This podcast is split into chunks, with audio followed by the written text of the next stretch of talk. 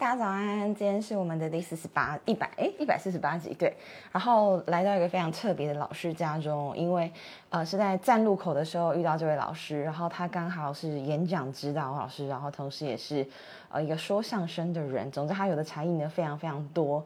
那我们就话不多说，来欢迎今天的神秘嘉宾，噔噔噔，曹希荣曹老师。嗨，大家好，大家好，大家好。老师，你是那个比魔术的魔术世家是吗？能否跟我们介绍？也是相声世家是吗？是，对。呃，我是洪涛说唱艺术团的团长曹希荣，非常开心。那么也是魔术家族的团长。那么我们全家变魔术，全家说相声。那从从我这个退伍以来，那么我一直都是从事成人教育，那么一直针对着大朋友来演说，呃，潜能开发、销售技巧。但是我那时候在北部，那我一直觉得说应该陪伴我自己的孩子成长。为了陪伴自己的三个孩子成长，所以我毅然决然离开了北部，来到南部从事儿童教育。那教的项目非常的多，包含儿童作文、儿童相声、儿童演说、儿童广播，包含儿童的独轮车，那么益智桌游、魔术、广播主持、说唱艺术、主板快书。那么在这十种不同的才艺里面，我们不是只是纸上谈兵。比如说，就举举说广播营吧。呃，我在教室里面给孩子们上课，那当然我实际上也带他们去广播电台做体验。所以高雄市各广播电台的主持人跟我都非常的熟悉。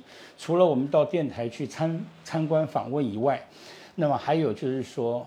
电台会举办很多的签唱会，办很多活动。那么他们开场需要做一个魔术表演，那么大概就是我会帮他们做这样的一个服务。那么等于说就把场子炒起来以后，开始可能就签唱会。那么很多活动我跟广播电台主持人有有良好的互动。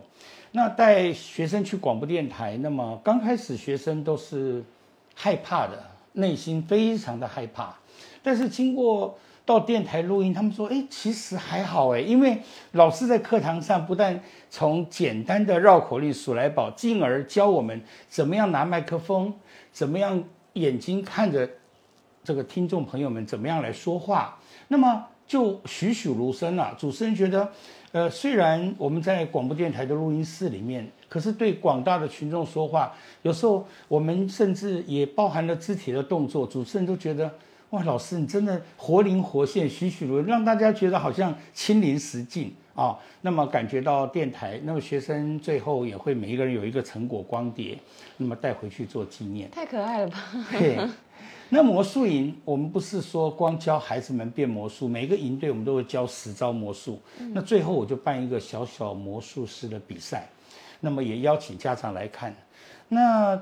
我当然，我讲评就觉得说，就是大人嘛，啊，那我的孩子，他们从四岁就开始跟着我到各大百货公司表演，以及担任魔术营的这个指导老师，甚至因为个子小啊，有时候在桌站在桌子上面教大家变魔术。那么当然那时候也被电视台他们发现，哇，这个孩子这么小，然后他办完营队以后。那么就学，大概可能耳濡目染学习。哎，曹老师讲评，呃，我今天也来跟大家做一个讲评，因为他毕竟还是一个孩子，可是，在大人眼中觉得他的讲评是非常专业的，包含学生的，呃，一个严谨，表现的好啊，表现的不好，他都能够点出指点的非常的清楚。那么在所以三个孩子呢，他们现在目前都是在小学担任老师，那么就三个孩子觉得。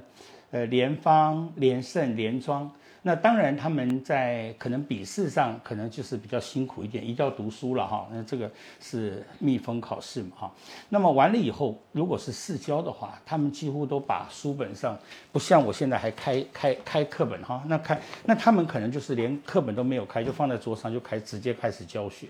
那教授会觉得说，校长当评委，他们觉得说他们好像就是有备而来。哦，就是完全对这个课课背非常的熟悉，从小训练的结果。对，那么他们等于就是说，可能一进教室，可能校长或评委一看到就觉得，第一眼就发现你适合当老师，掌握那个氛围这样。对，所以这个是从小的磨练，这一辈子，他们那他其实要谈的，比如说像他们小时候参加这个比赛，相声比赛。当然，有的评委知道，大部分评委都不知道，只是觉得他们演出感觉不像，不是像学生比赛，像好像专业演出。当然，有的有的评委，当然可能我们也都认识了哈，表演团体团长，他们都觉得这个。怎么讲？这个专业的跟业余的，当然可能不是公开讲的，私底下，哎，专业跟业余真的不一样，哎，差很多，差很多。老师，老师，你是哦，您自己因为要训练自己的孩子嘛，所以回来。是。那您又是怎么样学会像是相声或是魔术这些技能？您是无师自通的嘛？就是它怎么变成一个系统化的这样的一个专门的技能？呃，像我的个性就是比较严谨，那我。当然，像你刚才说提到，比如说演说教学来讲，我是把就是历年来的题目，这三十年国小出过的演说国语演说题目，我把它做系统化的分类，比如说环境保护的、交通安全的、呃勉自我勉励的，啊这个。人各种不同的情境，我都把它做分类。那你说老师，你就把它分成五十大类。那这么说，对学生来讲，他去参加比赛的时候，他知道怎么样去从背稿进而套稿，能够很自然的表达。那么，其实，在四五分钟的短讲里面，大概你就要有一个漂亮的开头，还有一个完美的结局。再来就是一定要有三个重点。那这三个重点一定要完美的标题。比如说，像我们一百零五年指导一个孩子拿到全国第一名，那么他去就打破老师的观念。像一般老师教演说，一定会告诉你，首先，其次，最后。那这是一个已经变成大家都知道的秘密，专专业老师、专业的选手都知道秘密。但是我那年没有，我把这个他那时候抽到题目是我心目中的英雄。那么我们把心目中英雄是谁呢？佐贺阿妈。那你说老师，这个这个来讲的话，你这个人物没听过嘛？所以评判委员觉得很很新鲜。然后我们用佐贺阿妈有聪明的头脑，有开朗的态度，还有宽阔的胸襟，那很自然的从头到尾娓娓道来，那么得到所有评委的青睐。不光是内容，包含了声音语调，包含着面部表情，包含演说手势。那么让老师觉得在那个短讲四五到五分钟里面，完全吸引到四位四位评判委员，那拿下了最高分。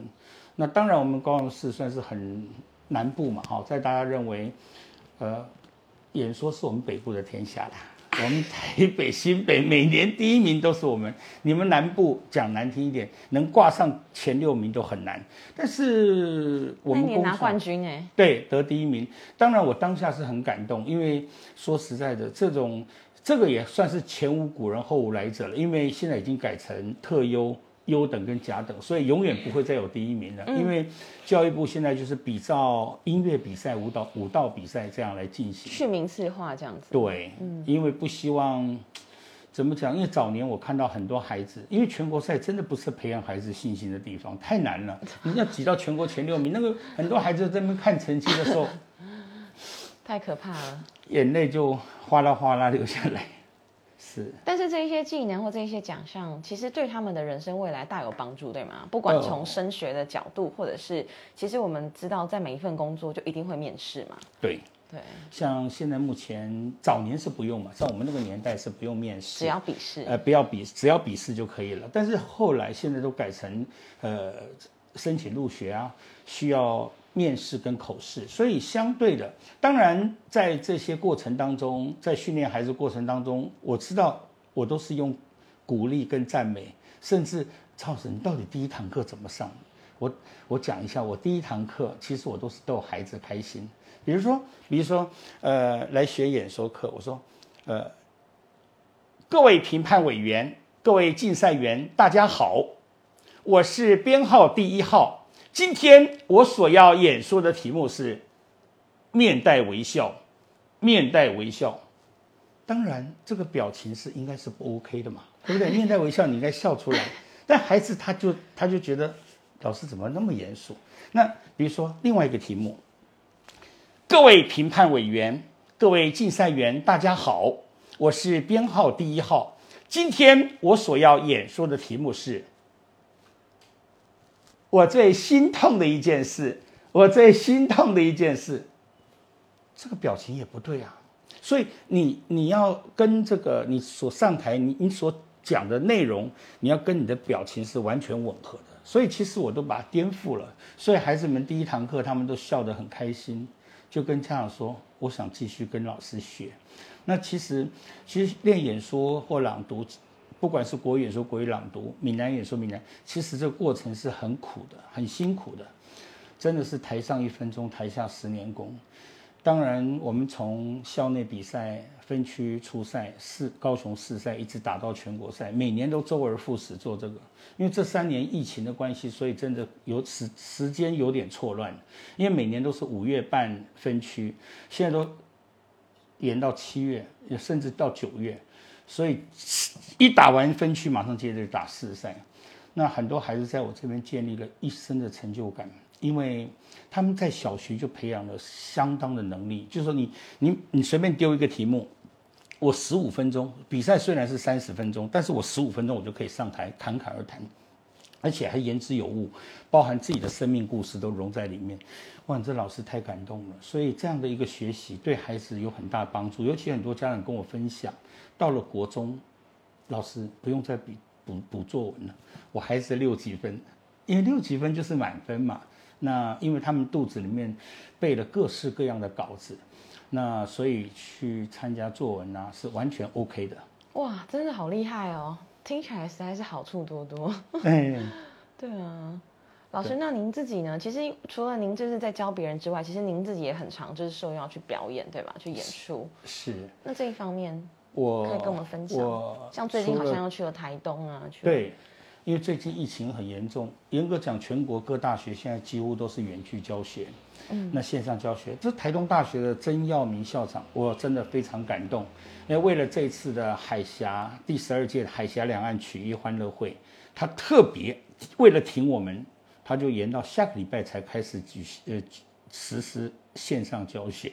那因为因为学生都放假了，怎么来看我们表演呢？所以，我真的觉得非常感动。那海峡两岸，我们每年就是一年我们过去大陆，一年他们来台湾做海峡两岸的区域交流。那么，借由这个样的机会，大家一起互相观摩、学习、成长，我觉得这个是非常有意义的活动。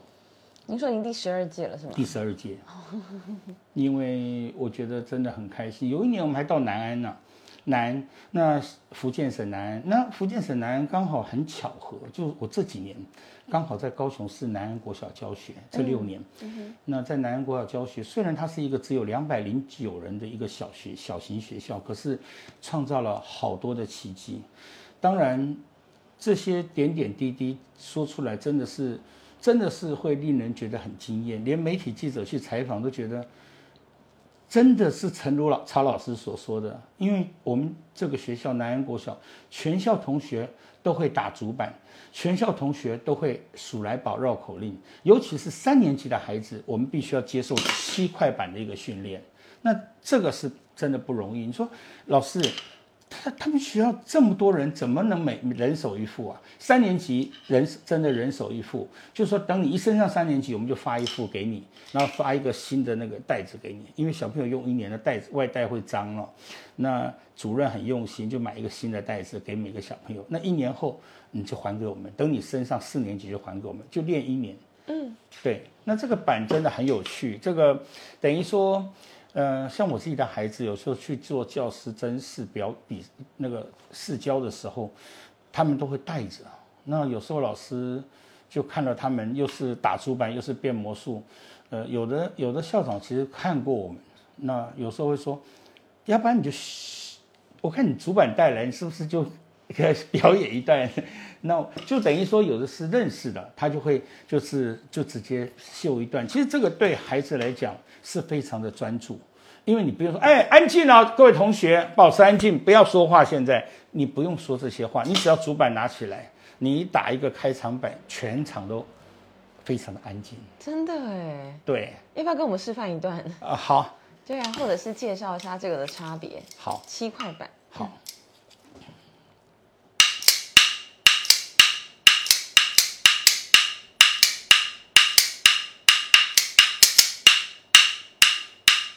相声双簧数来宝，一套一套又一套，魔术表演真热闹。中国戏法技艺高，无限愿景高雄宝，乐观进取福不小，超越自己本领高，感恩惜福乐逍遥呀，乐逍遥。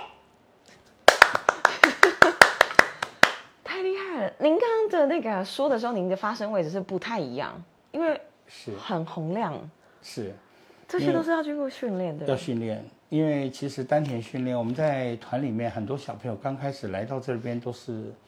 害怕，甚至有的是哭的来的，那有的是被逼来的，那我只能用循循善诱，用引导的方式鼓励跟赞美，因为现在孩子都没有挫折容忍力，你都要讲好听的话，慢慢鼓励他。其实刚开始的路是真的非常辛苦，对，那我都是从好玩的开始，对。那比如说，不管是有时候我不从口说开始，我就教孩子骑独轮车。哎，那因为有的孩子说，老师我头脑不好，我这稿子我背不起来。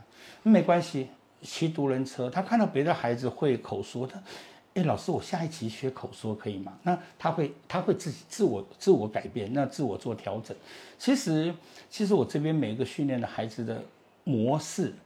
包含演讲稿的内容都不尽相同，所以每个人的孩子的生命历程都是不一样的。虽然目前高雄市国语演说、国语朗读、国小组、国中组、高中第一名，几乎都是我们常年训练的学生，那这个是毋庸置疑，是因为他们的基础太强大了，去比赛。不要说不要说开始念稿，就是他们一上台，就光那个走路走上台是有风的，而且对自己充满自信，面带微笑。评委看到觉得哇，他怎么这么大方，眼睛能看的评判委员？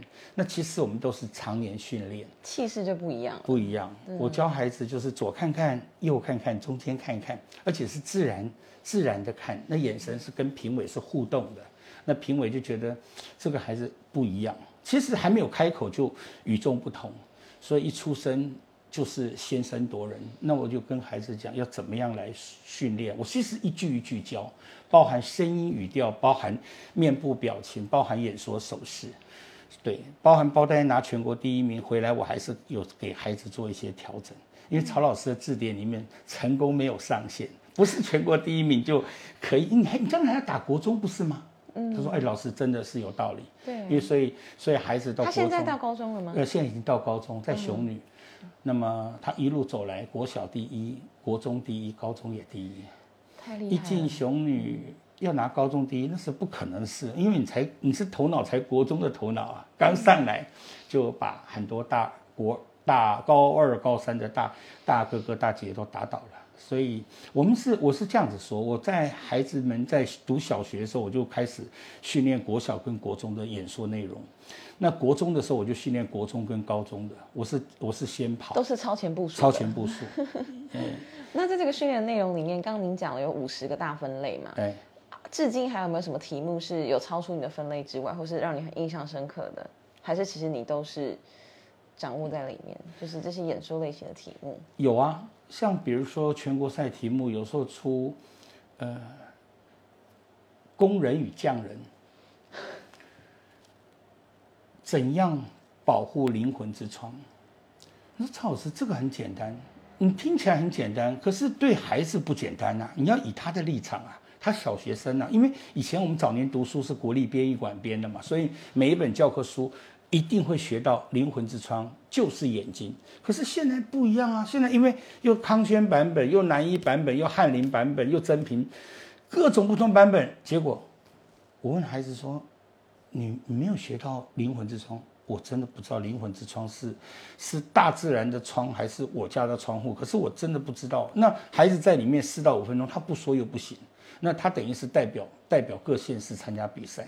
那当然我知道孩子在里面是很煎熬的，但是你不说不行啊，你不说就是零分了，你必须要说，那就是自然表达。这四五分钟你只能瞎掰了，而且瞎掰你看到孩子真的是够够勇敢。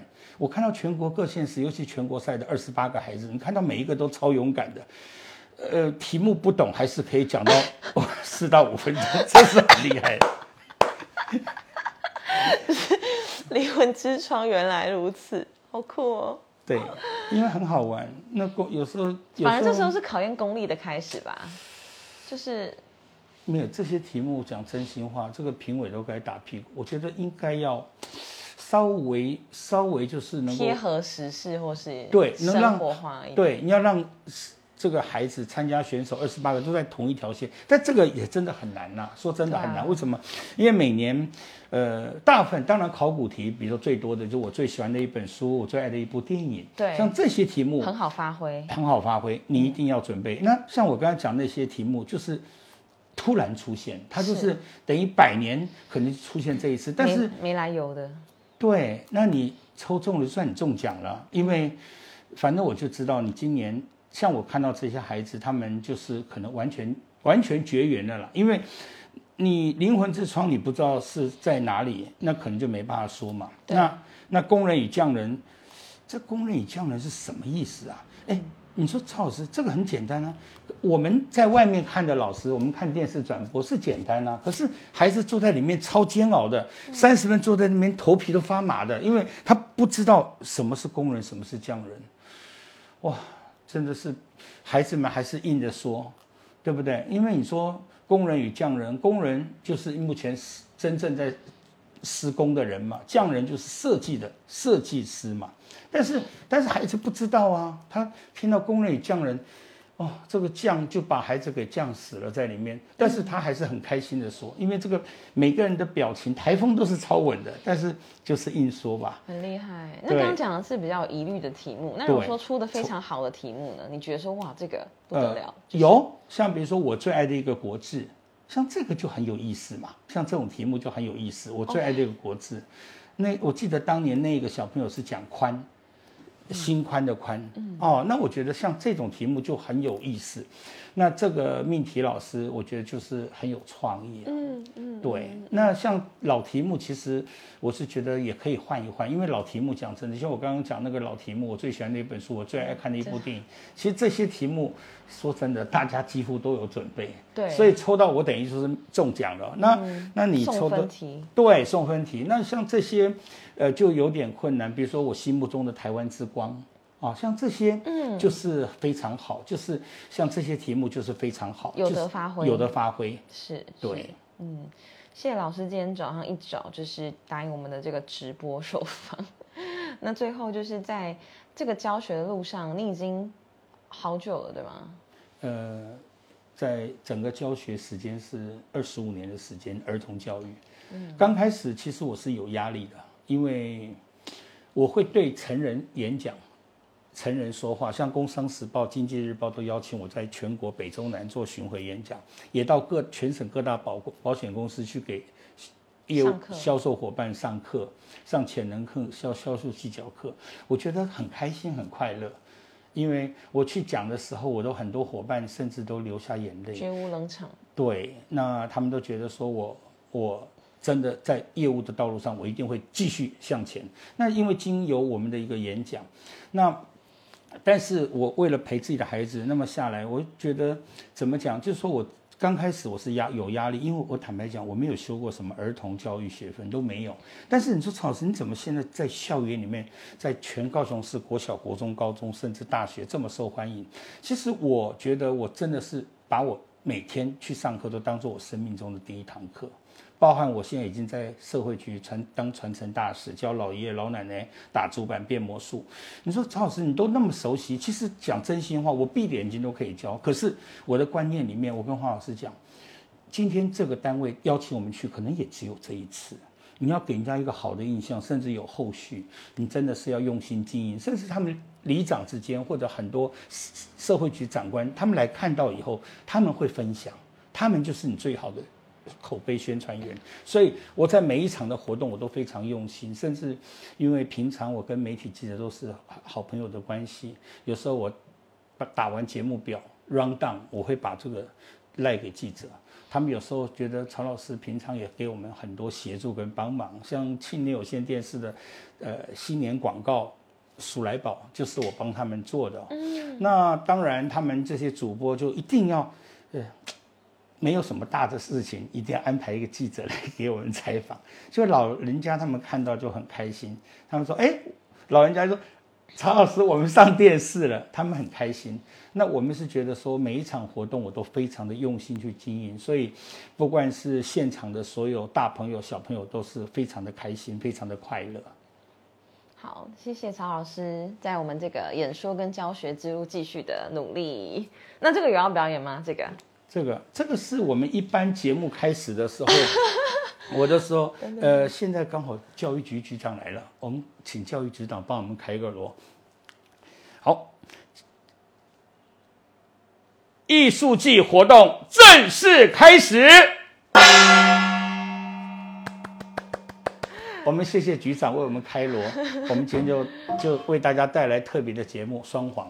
就有时候就是，当然我们的这些这些这个道具啊，非常的多。其实我们都是看现场状况。有时候有时候这一声锣一锣敲下去以后，全场就掌声就响起，那我们节目就开始。是一个默契的感觉。对。对啊，谢谢这一声锣，然后也谢谢曹老师今天这么丰富的这个表演，还有人生经验的分享。